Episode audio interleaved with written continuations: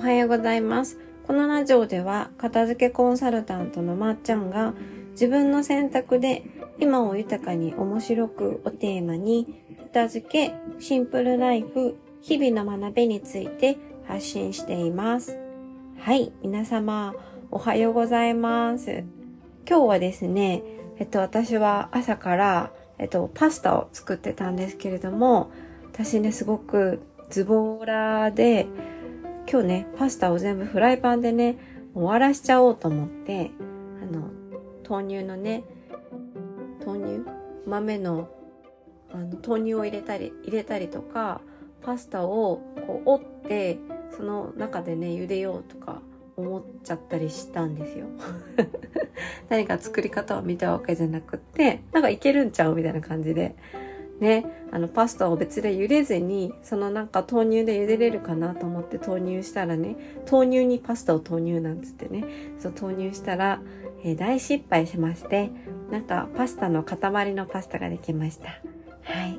でも、もったいないので、頑張って食べましたけど、やっぱり、あのー料理もね、手順というものがあるので、ちゃんと、えーやり方を見てね、やるのが大切だなって思いました。はい。もうね、いつも料理ってこうやって失敗してね、あの、あーってなるんですけど。学ばない。ほんと学ばない。今日のテーマですね、あの、まあパスタとはちょっと関係ないんですけど、えっと、今日はね、ちょっと片付けのことを話そうと思ってて、片付けも結局、えーどう向き合うかが大事っていうね、今日はポッドキャストのテーマでお話をしようと思います。はい。あの、私が片付けと向き合ってからか、もともとの、まあ、考え方なのか、ちょっと、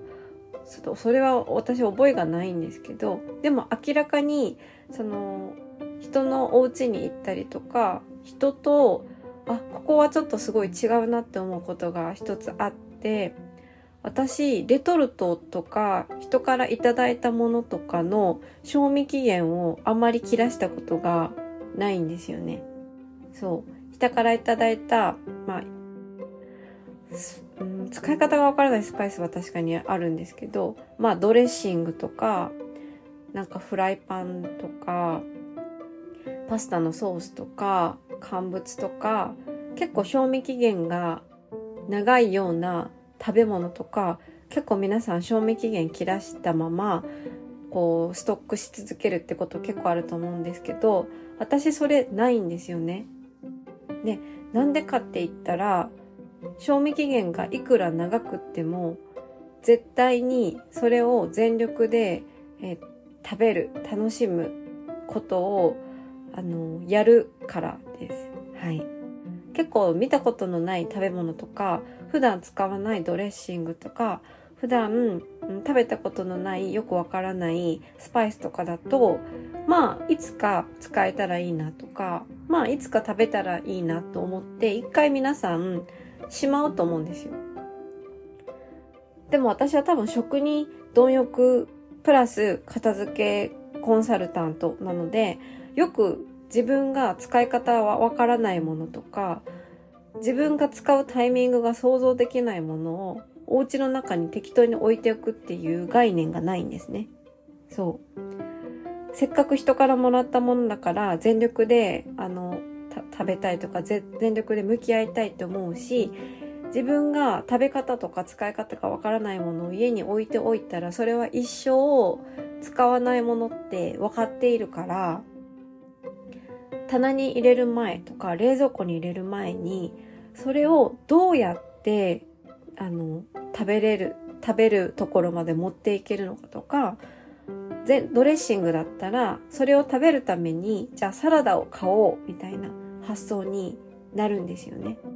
そうでこれって結局はそのまあ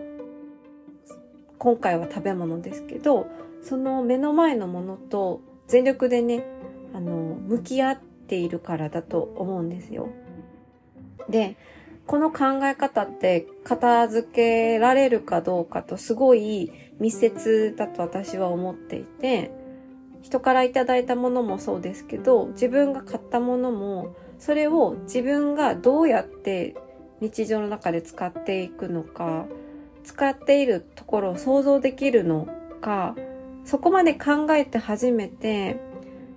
あの自分がそのものを生活の中で生かしきれるかどうかっていうところにつながってくると思うんですよね。で使っているところが想像できなかったりとかそれこそ使っている場面が楽しくないって思ったら使わないし食べないしただのお部屋の肥やしになってくんですよ。自分にとって自分の暮らしにとって意味のないものがただ部屋に置いてある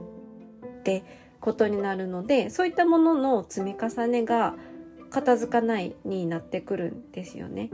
そうでこのものにどれだけ意味を持たせるのかとか向き合えるのかって私人とどう向き合えるのかともつながってくると思うんですよ。うん。ものとこう正面から向き合えるようになったら人ともこううやむやにせずに真正面からねあの向き合えるようになるんじゃないのかなって私自身のこの傾向をちょっと見てて思うんですよ。もともと食べ物は得意な分野なので向き合えてたんですけどそうじゃないものもたくさんあったのでやっぱりそこはこう片付けを通して私は向き合えるようになってきた、まあ、特に本とかあの服とかそうなんですけどそう。あの本当に今の自分にとってあの意味があるものなのかそれを使っているところそれを着ているところそれを読んでいる自分がすごいワクワクするかどうかっていうところがすごく大切になってくるのでやっぱ物との向き合い方って人との向き合い方。私はこの人と本当に話したいと思ってるのかとかこの人との食事の時間っていうのは私にとってすごく、幸せなものなのかとか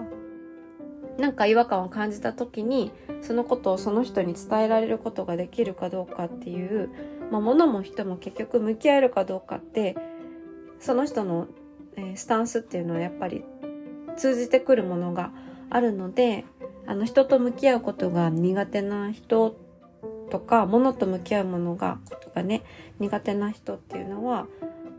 うんそれなりに私共通点があるんじゃないかなって思います。はい。なので、もし、レトルトとか、こう賞味期限が長いものこそ、結構皆さん、向き合うことを先延ばしにして、賞味期限切れてしまうことあると思うんですけど、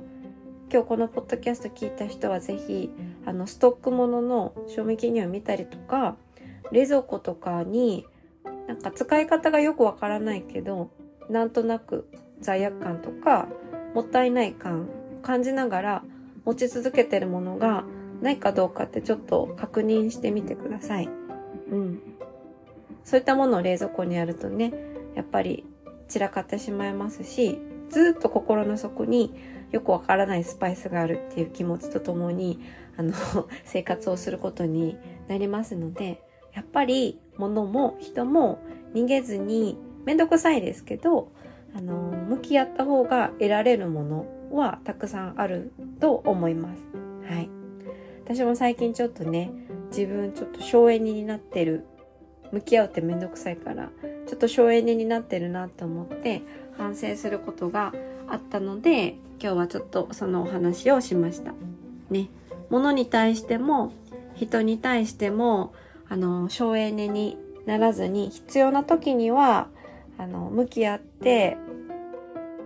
あの、その方がやっぱ楽しいので、そう、あの、生きていきましょう。はい。というわけで、今日はここまで聞いてくださってありがとうございました。はい。ではまた次回のポッドキャストでお会いしましょう。ではでは。